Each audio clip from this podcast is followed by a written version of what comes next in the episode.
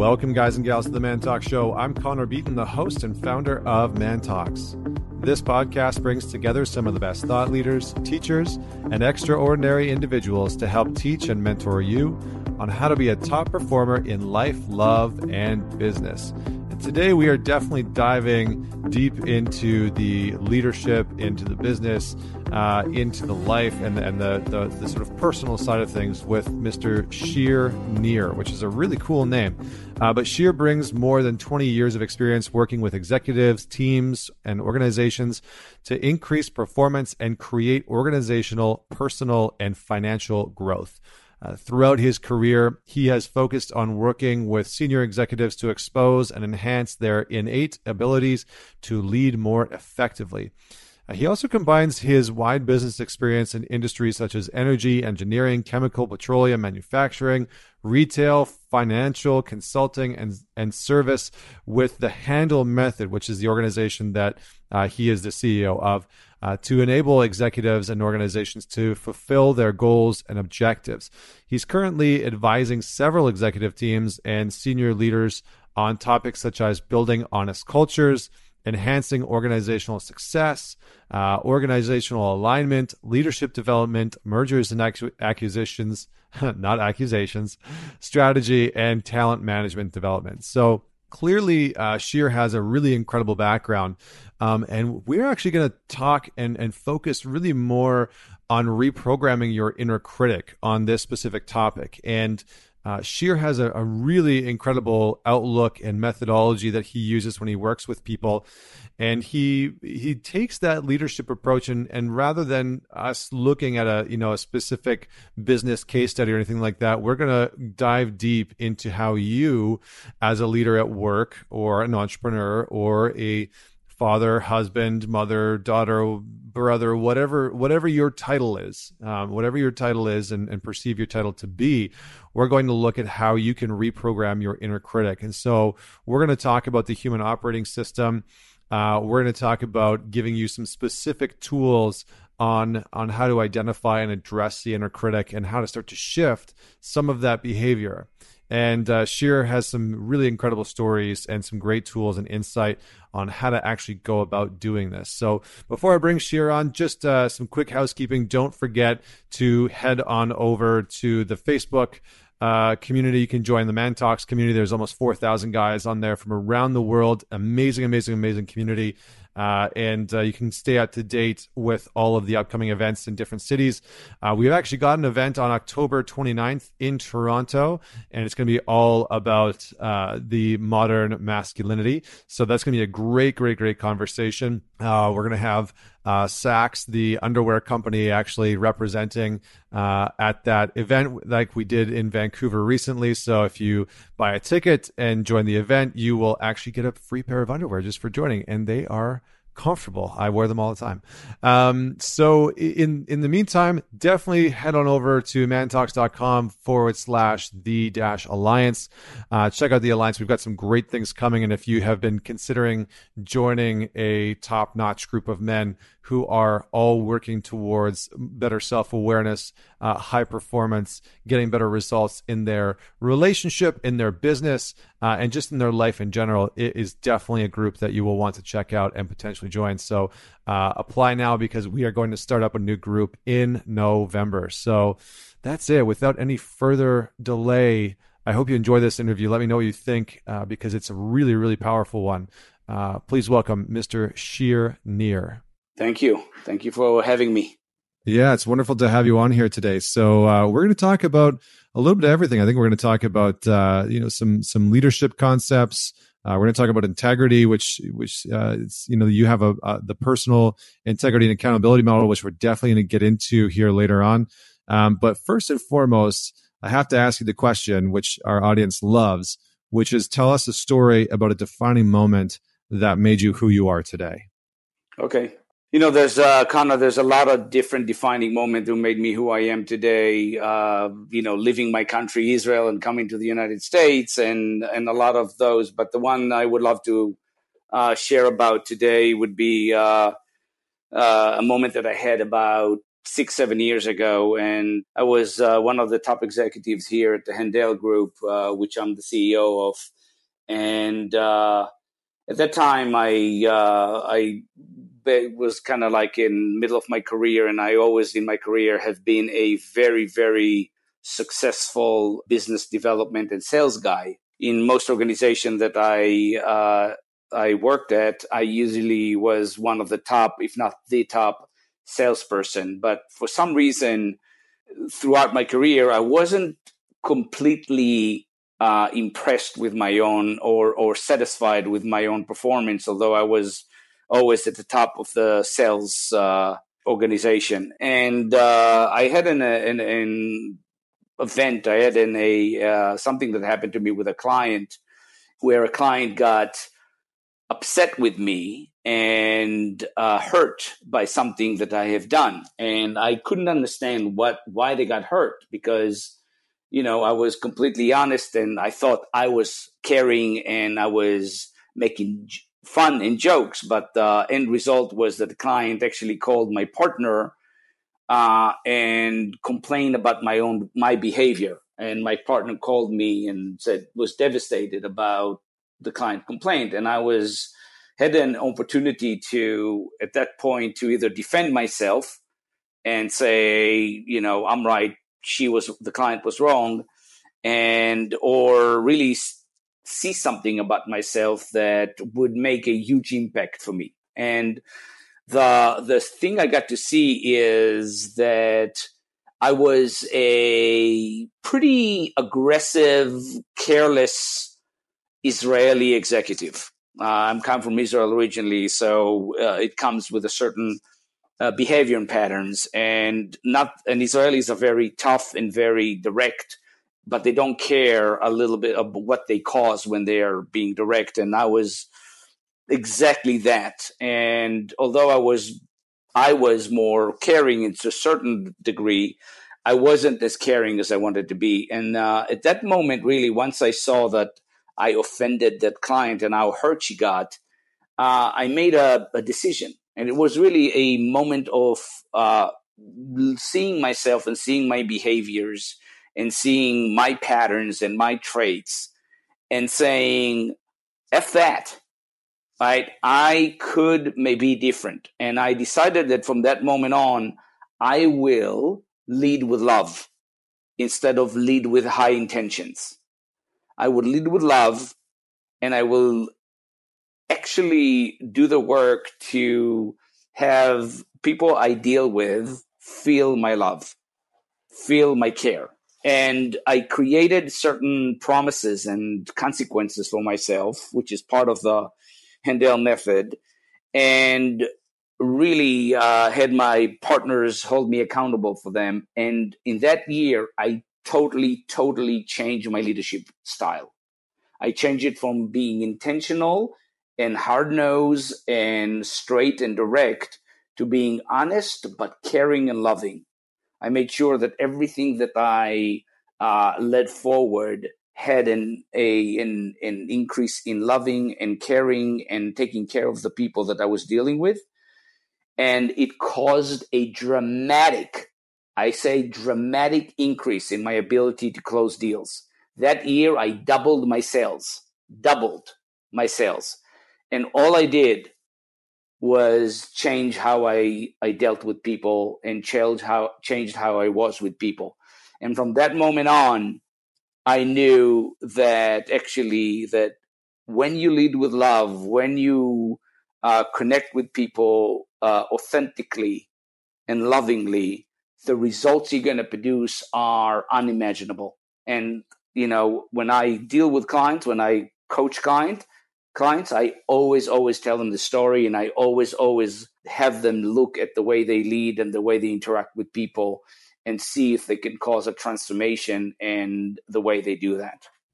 Wonderful. Yeah. I mean, I think it's interesting, right? Because I oftentimes, you know, what has got you to where you are might not get you to where you want to go in terms of growth, development.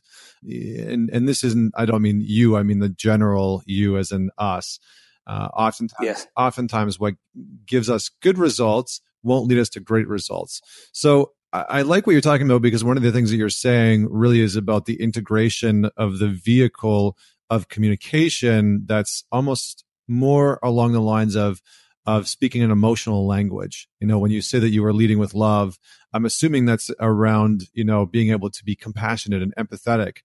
And so I'm curious as to what were some of the, you know, parts that you integrated, and how did you shift your communication or your interactions with people to include that love? Because I think that's a very important conversation that needs to be had, especially right now. So there's several things that I integrate into, you know, changing and leading with love versus changing and leading with intention. And a lot of the time, you know, people will argue that's the same thing, but I don't think it's the same thing, right? When you're leading with intention, which is a very important part, and the intention is I'm here to produce business, I'm here to change the way you work, I'm here to increase your performance, the intention take precedent, and everything else takes second seat.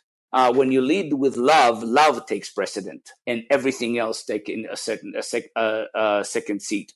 Now, it's very hard for people because, you know, I'm here to really create profitability and revenues and livelihood to my people and my company, right? And to believe that love will actually be much stronger than intentions is very hard, specifically to people that don't grow up with that love is what creates everything, right? When you transform something like that, you make love the intention, which another way to say it is, if my intention was to get you to buy my product, my service, or whatever I sell or whatever I promote, I will have certain conversation. If my conversation is going to be all about you and I connecting well and you feeling my love and support, and then whatever happens, it's a totally different conversation. Because in the first conversation, I will make sure that you understand what I do completely. I will make sure that you understand the value of my offer completely. I will make sure that you understand how one goes with another completely. In the second conversation, it won't matter. The only thing I want to make sure is that you understand that I'm here for you no matter what, and that the rest of it will come naturally. Mm. And that is a much better sales or much better offer than the first one. Mm-hmm. Yeah, it's. I definitely. I mean, I agree 100% because I've seen that in action. I think the challenge that oftentimes people have is that it's also simultaneously a little bit more ambiguous. So, mm-hmm. So how do you not train people, but how did you personally start to integrate this methodology within yourself and be able to communicate that to your clients, to your prospects, to your family and friends and colleagues in such a way that it helped them understand the value in it, because it is a more ambiguous methodology? Yeah. So the first thing I did, Connor, was to stop focusing on my offers as the main goal in the conversation. Because if I focus on my intention, I focus on what can I do, or what do I provide, and how do I get you to understand what I provide, right? So the first thing I moved it from what are you interested? What do you want to talk about? What do you care about? And what would make you have a great conversation with me? At the end of this conversation, what would you say? What would make you say that was a good conversation? Right. So the first is I'm going to focus on you versus focus on my offerings. The second thing is I really let the client or the other part really lead the conversation, and I was catering the conversation that they led, which means I focused more on them than on the offers that I made. Right. The third I had to trust. And this is the hardest part. I had to trust that the right things are going to show up at the right time, and that the right context would lead me to have the right content in the conversation, which means that if you care about the nuts and bolts, that then I will get to talk about the nuts and bolts. If you cared about the context, I only have to talk about the context. I don't have to talk about the nuts and bolts. If you only cared about having somebody who listened to you, I will be able to provide that listening that got you to say, I want to work with that guy. So although most of my conversation previous to that decision and that realization were about, here's what I can provide and here's why and here's what you need to do that, after that realization, I didn't have any agenda. My only agenda was to connect to you and listen to you and provide what's necessary. And every conversation that I had since then has been a different conversation, because every person needs something different, and every person likes something different, and every person gets connected to something different. If I continue to provide that, my rate of closure, the rate of closure that I had went up, because I connected to more people and I provided what they needed in the moment. So one conversation was about how do I do, but the other conversation was only about taking care of the client and dealing with what they had to deal with, and showing the client that I can help them and help them walk through whatever situation they were and come up at the end winning, right? So it really is a changing of focus from me to them, and trusting that that focus will actually prevail, and trusting that if it doesn't, it wasn't meant to be. So if somebody said no, it's the right no. If somebody said yes, it's the right yes, and I need to trust that. Yeah, I like that. I mean, it's sort of, it allows for more of a state of flow, it sounds like, to unfold. And it also puts the emphasis on the currency of human connection over the emphasis of a product or a service or a specific outcome or a specific ROI within a conversation. And I think that really shifts the dynamic of what's possible within the conversation, because then rather than going into the conversation of, I need to have this, I need to present this ROI, or I need to have this specific outcome happen, the intention, like you're talking about within the conversation, shifts to how do I create connection? How do I actually leverage the currency of human connection? What does it actually look like? So one of the things that comes up for me immediately, and one of the things that I know that you talk about quite a bit, is in and around the human operating system. And I would imagine that there are some deep-rooted programs, depending on, probably the culture that people have grown up in, or the theology that they've been taught, or, just their sort of personality, their family structures.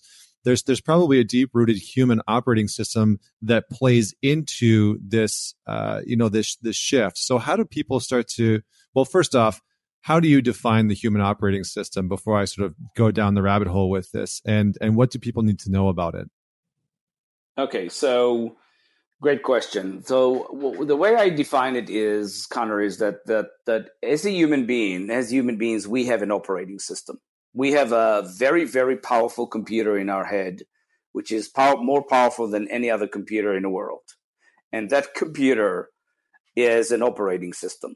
And that operating system is designed and is producing the current results we have as human beings. It's like your computer or your phone.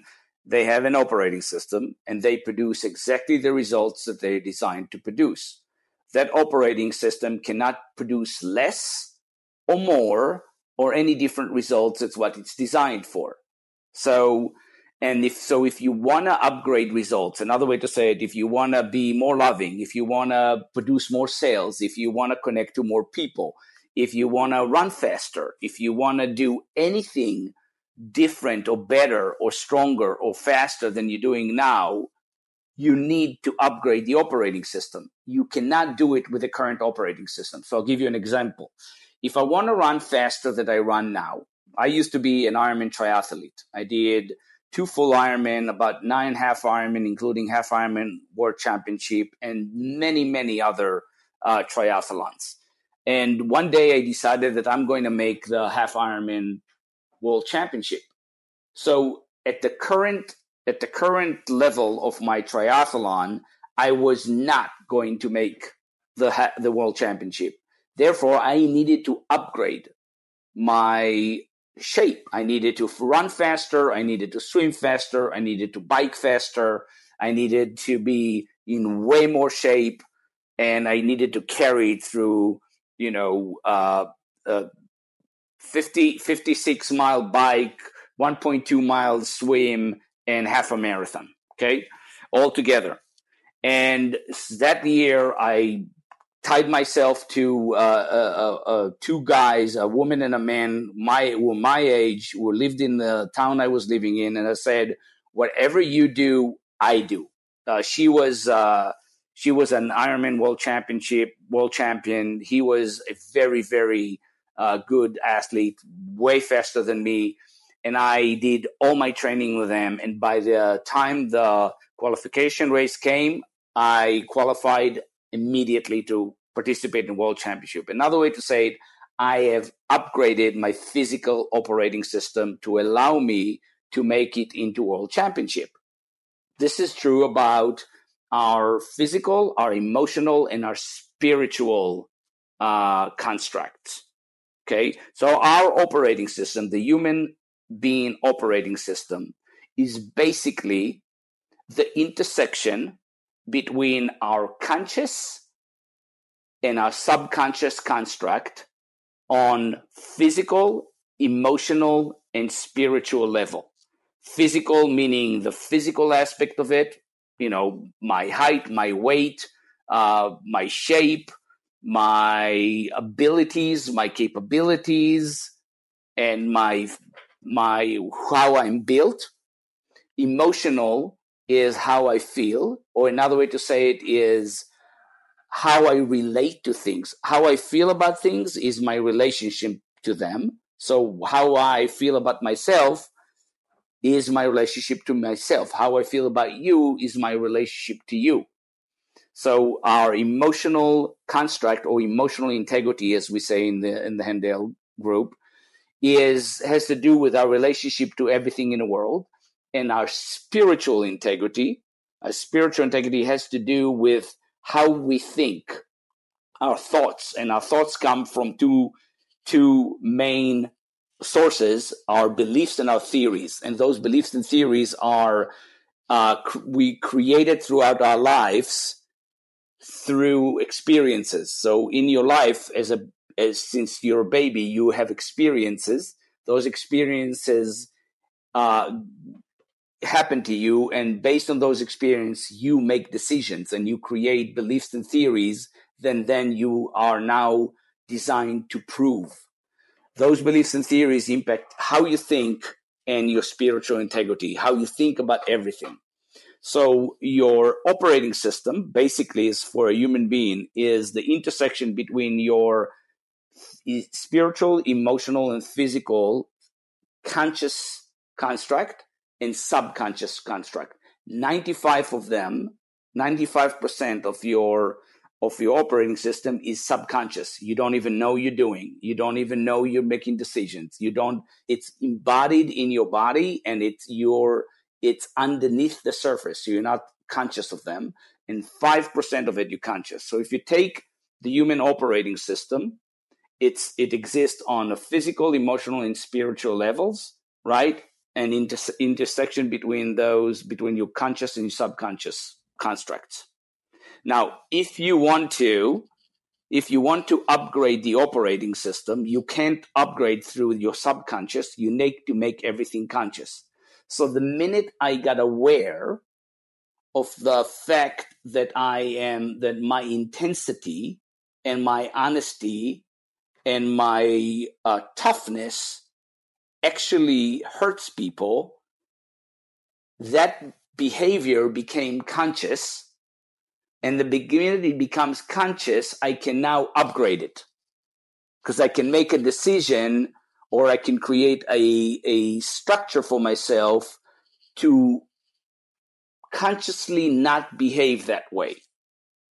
And by doing that, I upgrade my operating system both consciously and subconsciously, because the subconscious start behaving according to the decision I just made, not according to the way it was behaving before.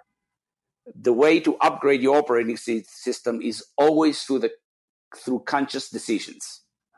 So when we're faced with moments of hardship and we can start to see the outdated old past patterning, or the subconscious mind sort of at play, and we become aware of it in a conscious space, then it's in that moment where, a perfect example is procrastination, right? I hear a lot of people complain about procrastination, and they usually have routines and rituals of procrastination.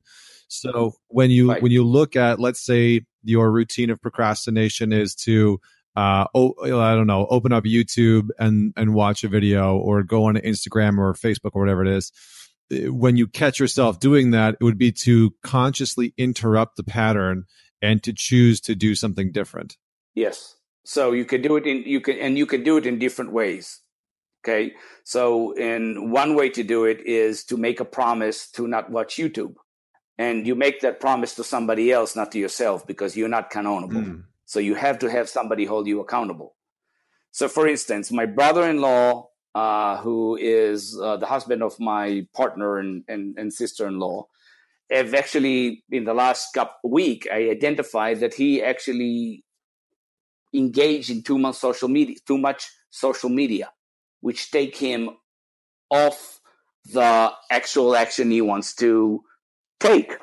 He runs a business. He has a successful furniture making shop, and he creates furniture for very, very fancy houses, including kitchens and so forth. And engaging in too much social media takes him off his focusing on his business. So he made a promise to his wife and to me and to my wife and in a car, when we were in a car, that he will not engage in any social media, right? Because it really take him off purpose. That's a conscious decision to stop doing one thing, like watching YouTube and procrastinating, and focusing on what is important for you, right? So making a promise, making it to somebody else to hold you accountable. And the last thing we add to it is actually have a consequence, and the consequence come to kind of help you keep your promises. So a consequence is something we use to deter you from not keeping your promise. A consequence usually is something, is getting you to do something you don't like to do, or stopping you from doing something you like to do. So for instance, if you like a glass of wine at the end of the day, and you say, if I don't do X, Y, Z, or if I do X, Y, Z, I cannot drink my glass of wine at the end of the day, you will think twice whether you want to keep your promise or not, because you like that wine at the end of the day.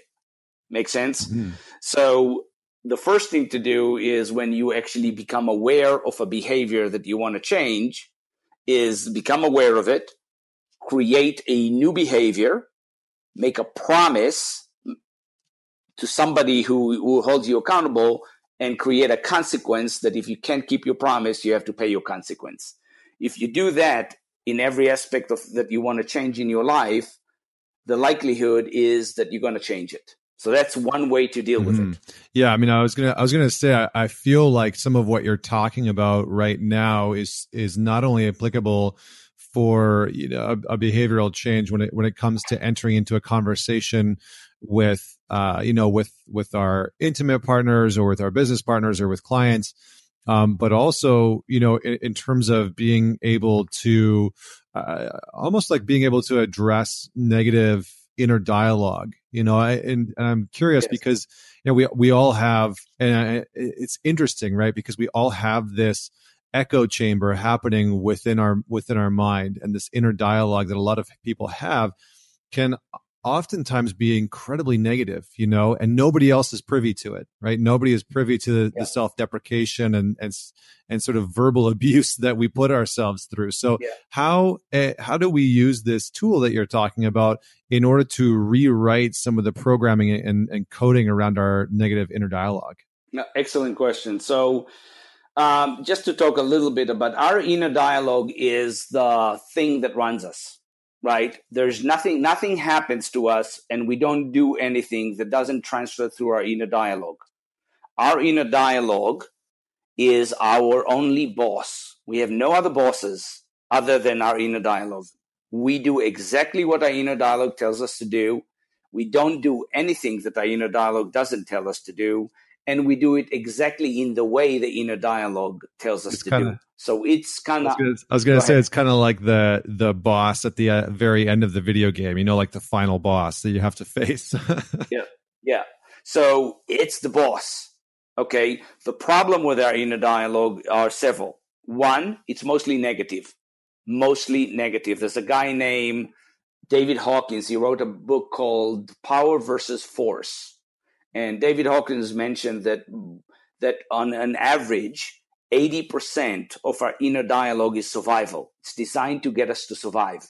It's designed to keep us away from the lion when we drink water in the lake, right?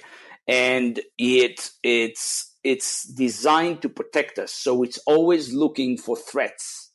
So 80% of every human being's inner dialogue is mostly survival based and negative.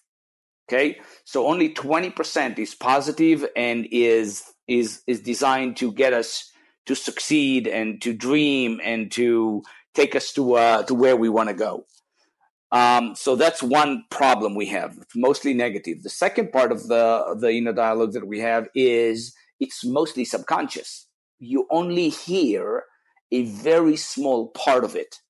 So there's a professor in UVA. His name is Timothy Wilson. Timothy Wilson wrote a book called "Strangers to Ourselves," one of his books.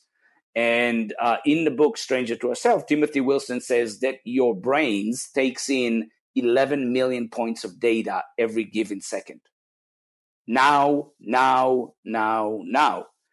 But your subconscious can only deal with 40 points of data every second, which means that most of the input you take and most of the decision you make in your life, you can't even hear. You don't even know you're making it. They're subconscious, automatic decisions. They're subconscious inner dialogue going in your head consistently. Now we have a problem. It's in big thing called inner dialogue, right, is running everything we do and is responsible for all the results that we have in our lives, and we have no control of it, right? So how do you deal with it? And again, it's mostly negative. So how do you deal with that negative inner dialogue, as you asked? Well, the first thing you need to start, hear it. You need to be aware of it. You need to see how it works. You need to see the decision it makes. And if you are not observing yourself and you don't see yourself in action and you don't understand that every action is connected directly to a thought you had, right? And therefore, if you look at your action, you can assume your inner dialogue. Another way to say it, if you decide to you watch YouTube instead of do your work, or if you talk negatively about a person because you got offended by them, or if you're upset, or if you're annoyed, or anything like that, right? There's an inner dialogue that actually is consistent with that. And that inner dialogue will take you to take certain action and produce certain results. So how do you do it is you first become aware of it. I had a client a long time ago who was a very successful gorgeous, great family, great career, PhD, right? And I was working with her, and I was having her track an inner dialogue. And it really is, most of her inner dialogue was criticism. She was really criticizing everybody. And we start think about it. We start talking about it. We looked at it, and we came up to the conclusion that the real why she was criticizing everybody was because she did not believe in herself. And because she did not believe in herself, she had to criticize everybody else, so she can survive, right? So the minute we watched that pattern and we watched what she was saying to herself all the time, we start creating different pattern of thinking. So once you become aware, right, you then need to alter the inner dialogue. So how do you alter inner dialogue? You actually force yourself to think differently. So what we did with her was two things. The first thing we did was she needed to find something cute about everybody she interacted with, right? So everyone she interacted with, instead of criticism, she's going to find something cute about them, and sometimes even acknowledge that with them if it was the relationship was appropriate. So that we did that first. So by doing that, every interaction, coming into the interaction, her first thing was like, I need to find something cute about them. And if you continuously say that to yourself, you start finding something cute about everybody you're interacting with. And you shift the pattern. The second thing we did, because again, she was not she did not believe in herself, she had to send me a text every day by the end of the day with five proofs, right? And evidence that she was awesome. And she did it for a year. So by doing those two things, we totally deprogrammed her. We programmed her to now every interaction with every human being, she always looked for something cute, because she did it for so long that now it became a habit. And she now really, really knows that she's awesome, because she had to, for a year, she had to send me a text every day with five evidence that she was awesome. Totally deprogrammed her, totally changed her life. Yeah. Make sense? No, I like it, because I think what you're talking about in a lot of ways is really how we would go about rewriting code within a broken down program or a broken down computer, is that you'd actually have to go in and sort of restructure everything. And by actually refocusing someone's attention and awareness over and over again, it starts to create this compounding effect where suddenly that's where not only the conscious mind goes to, but from what I'm hearing from you, that's where the unconscious mind actually will eventually start to automatically go. Yeah, absolutely. Yeah.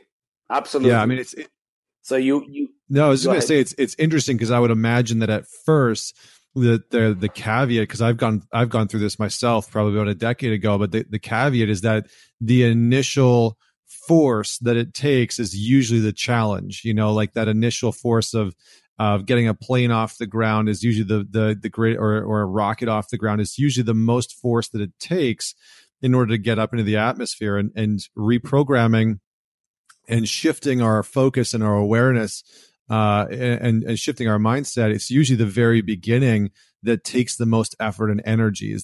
Would you agree with that, or has that been different in your experience? No, absolutely. The hardest part is really to actually, one is to see the pattern, to understand that they're just patterns and they're not real. Okay. And to then be brave enough, and brave enough to go change them, and trust that the new patterns are going to be better for you. Because listen, most of us are pretty successful in our lives, right? Not all of us, but most of us are pretty successful in our lives. We like our patterns, we trust our patterns, and even if our patterns are not as good as we like them to be, we can survive. Yeah, we know them. We learn how to survive. We know them, and we can survive. We know we're not going to die, right? If you have somebody, for instance, that's what I said in the beginning. If like, what do you mean? I need to stop being intentional. I need to become loving. I'm not going to sell anything, right? That's freaking scary. Like leading with your heart versus leading with your head. Although your head really is smart and successful, and you made a lot of money with it, changing that pattern, it's scary. And as people, we don't want to deal with that. We'd rather deal with the animal we know than the animal we don't. Yeah, even if that animal is, biting at our ankles and causing us a lot of pain. And I really appreciate what you're saying, because I think one of the biggest challenges that most people face when it comes to change is not that they don't know what the problem is. The real issue is that, and it's not even that they don't know what to do about the problem.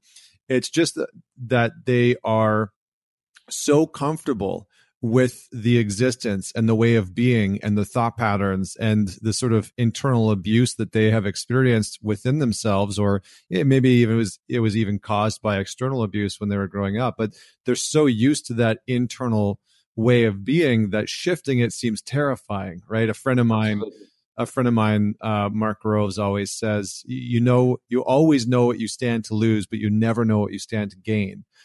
And I feel like part of this process that you're talking about, Shir, really comes down to embracing the unknown in some way, shape, or form, and starting to really like love that unknown unpredictability. Is that part of the equation? It is part of the equation, Connor. The key, what are some of the main premises is that we believe that happy people produce happy results. Okay. And if you get an individual to be happy, proud, and inspired of who they are, how they show up in every aspect of their life, their results are going to increase automatically. Right. And, there's a process that get people to become happy, proud, and inspired. And it starts with really having a truth and a hard conversation with yourself about what are my real dreams. And people don't want to deal with that first, because at some point, at age 13 or 15, you stop getting connected to your dreams. You don't believe you can have your dreams anymore, and you start becoming realistic, right? And somewhere at the age of 25, or definitely by the age of 35, you are no longer connected to any of your dreams in any substantial way, okay? And you're just living the life that you react into life. And the truth in the matter is that we don't deal with anything else in that matter, right? So if I leave my house and get in my car, I know where I'm going. I know exactly where I'm going. I know exactly how I'm going to get there, other than if I listen to Waze and Waze tell me where to get there. But I know exactly what kind of roads I'm going to take there. In our lives, we walk into our lives every day not knowing what our dreams are, not knowing how we're going to get there, and not knowing what we're going to do about that, which is a little crazy, right? So you have to take a leap of faith, but the first leap of faith you have to take is to really identify and tell the truth about your dreams. As people, we are afraid to tell the truth about our dreams because we don't want to get disappointed. But again, the only way to achieve those dreams, the only way to achieve those results is actually to tell the truth about them. And if you start telling the truth about your dreams, right, and you start understanding that it's all up to you. We have a book called Maybe It's You, and you can sketch away the maybe. It's you all the time. And if you understand that it's all up to you and that you really can cause and produce any dream and any result you want in your life, if you set your mind to it, and if you are willing to doubt the way you do things now in order to get to the what you want, you will get there. That's the main work that I do with people and with organization, is to question their structures, the emotional, physical, and spiritual structures, and to question their theories and their beliefs. I had a session today with one of my clients, and it was, a very successful executive in a very fast-growing company. And one of the things that we were doing is we were working on his, he's very successful in business, but love life is not that much. And mostly is because his theories about himself and about himself with love and with dating are keeping him off doing the things that he needs to do. And he was even arguing with me, and I had him talk, and by having him talk, I showed him all these theories about a negative inner dialogue about himself and dating. And at some point, he started laughing, and he said, I got it. I have theories about me and not being good at that, and here we go. Mm-hmm. I'm not good at that. I have theories about me being good in business, and here we go. I'm extremely successful. Right? So the key is really to connect somebody to their real dreams, and then to show them how they get in their own way from producing those dreams, and how they letting themselves be in the wrong games, right? We talked a little bit before, and what one of our fundamental beliefs is, as human beings, we always win. In the games we're playing, always win. The problem is we are not very clear about the games we're playing. But if you take a look at the results, you can actually understand the game.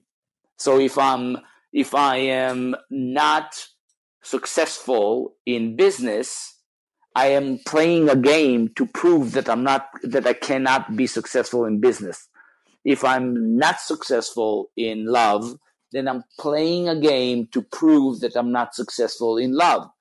If I am successful in love, then I'm playing a game to show that I am successful in love. As human beings, we subconsciously and consciously create games, and we win at them. And sometimes those are the wrong games. Yeah. But we need to understand those, and we need to understand what's our dreams in order to create the right games. I love it. I think you're really, first off, I love the name of your book. Maybe It's You, with the maybe scratched out. It's you, it's just, it's so true. And I think the challenge is it's both, it's a catch-22. And I think that's the catch-22 of leadership, really, in essence. You sort of summarize the essence or the paradox of leadership is that when we really do realize that it's us, then we're both responsible for the change, and we're responsible for the current results that we're getting. And, and so, I'm curious as to how much of these pieces, I'm sure that some of these pieces play into, the personal integrity and accountability model that you have. Yeah. And I want to touch on it because I think it's so important. Like, most people are looking for a deeper sense of personal integrity and accountability. And so I would love for you to just maybe in a brief sense, define for the listeners what the personal integrity and accountability model is. Okay, awesome. So the personal accountability and integrity model is a model we've created to actually demonstrate this entire method. So we started with, happy people produce happy results, and what makes people happy, proud, and inspired is connection to their dreams. As people, the way we dream and the way we articulate dreams is in the form of results. And there's a lot of results that as individuals, we are looking to produce. As individuals, we're not even good at articulating results, but we think from a result perspective, right? So a lot of people, when we do this work with them, actually state results in a form of action, which is not the right way to do it. Results are results. You know, at the end of the result, if there's a result, you can see it, you can touch it, you can feel it. They're specific and measurable. And they end. They don't end in another. So as people, we think we are driven by results. The only thing that produces that result are the actions we take. The actions we take is basically, you can further define it as what we do, what we don't do, and the most important aspect of action is how we take that action, not what we do and what we don't do, but how we do it. Because I can have a conversation with you lovingly, impatiently, aggressively. Each one of them, even if I use the same words, will produce a different result. As human beings, we are not very clear on how we do things. Okay, so we're driven by results. That the ultimate part, what leads to the result are the actions we take, and the actions we take are hard to change because the actions we take are our results too. They're results of our inner dialogue. We spoke about inner dialogue before. Our inner dialogue is our only boss. It tells us what to do, what's not to do, and how to do it, which leads us to all the results that we have. Another way to say it, every result we have is 100% consistent with our inner dialogue. Again, our inner dialogue is mostly negative, which means that even at 20% or 25% of positive inner dialogue, we are still very effective. So if we actually shift the inner dialogue by a small percentage, we're going to increase our success by a lot, right? And our inner dialogue is mostly subconscious. We mostly don't understand that. So if we want to change our action, we have to change our inner dialogue. But how do you do it if it's mostly subconscious? Well, our inner dialogue is a result of three main sources. Our traits that we get from our lineage, from our parents, our beliefs and theories that we get from our experiences. Our traits, beliefs, and theories work together in harmony to impact all of our inner dialogue, all our actions, and all our results. So every result you have is tied to a belief, a theory, or a trait you have that causes that model to move forward. Right? If you take the traits, your belief, and theories, and you combine it with your inner dialogue, which is basically the media by which those three show up, we call that your personal reality. Another way to say it, what's real for you. Another way to say it is how you see the world and how you interpret everything. Or another way to say it is your operating system. Your operating system impacts your behavior, impacts your results. If you want to change results, you have to change your operating system. You have to shift your reality. So the model is that traits, beliefs, and theories impact your inner dialogue, impact your actions, impact your results. And therefore, you need to work on who you are, your traits, your beliefs, and theories, understand those, understand your dreams, and start matching your reality with your dreams. I like it. That's our model. I like it. I mean, it's such a good model and very powerful when it comes to understanding, you know, the human experience and our psyche and the integration of, you know, some of these components of our inner world. And, you know, I always say that you can't change your inner landscape without the outer results changing too. It's just an impossibility. Yeah. And I think the cool thing is that what you're really saying resonates, because I think that in some ways, you know, in sort of more religious spheres, you know, this might be called karma, right? Or, you know, I believe that karma is people attracting what they believe they deserve. And when we don't believe that we deserve something, or we do believe that we deserve something negative, we invariably attract those things, because that's where all of our focus, energy, attention goes to. And like you said, 95% of that attention is an unconscious happening. And so getting clear on some of these things is incredibly important. So yeah, I mean, absolutely amazing. So just because we're almost, you know, wrapping up here for time, Is there anything else that the listeners should know, specifically when it comes actually to accountability, when it comes to creating shifts and change within their inner and outer world? I would say the whole fact that you have to consider that it's you all the time. It really is, right? And although it's not very empowering at times, it's extremely empowering at other times, because if you know it's you, you can do everything you want about it. If you don't believe that it's you, if you become a victim, or what we call it, a weather reporter, we have no power over it, then there's nothing you can do. If it's them, in order to change something, they need to change. And you have no say about it. If it's always me, then I can do anything I want. It's always me. It's funny, one of the best conversations I've ever created in my life. I created it with me and my family, and then I took it to my tribe, and then I'm now teaching it to my clients, it's a conversation called "What Sucks About Me." After Hurricane Sandy, we sat in a living room. We didn't have electricity yet, and the fireplace was working, and we couldn't watch TV, we couldn't go on a computer. And I said to my family, I have an idea. Let's talk about what sucks about me. And I really created that conversation. I went first. My wife went second. My son went third. My daughter went fourth. And the conversation about really how am I accountable for the results I don't want in my life? How am I accountable for my own behavior? It's an amazing conversation. You do things that don't work. And the more you know about them and the more you can be accountable for them, the more you can shift them. And if you use other people to help you with that, you're going to be the best leader in the world. I love it. I think that's the great, a really great place to end. And it really showcases humble leadership, but also the ability to grow and learn. And I think leaders are not exempt from, everything else in life, which is all about expansion and growth and developing ourselves. So listen, Shir, I really appreciate your time today. This was a great conversation. Thank you so much for joining me on the show.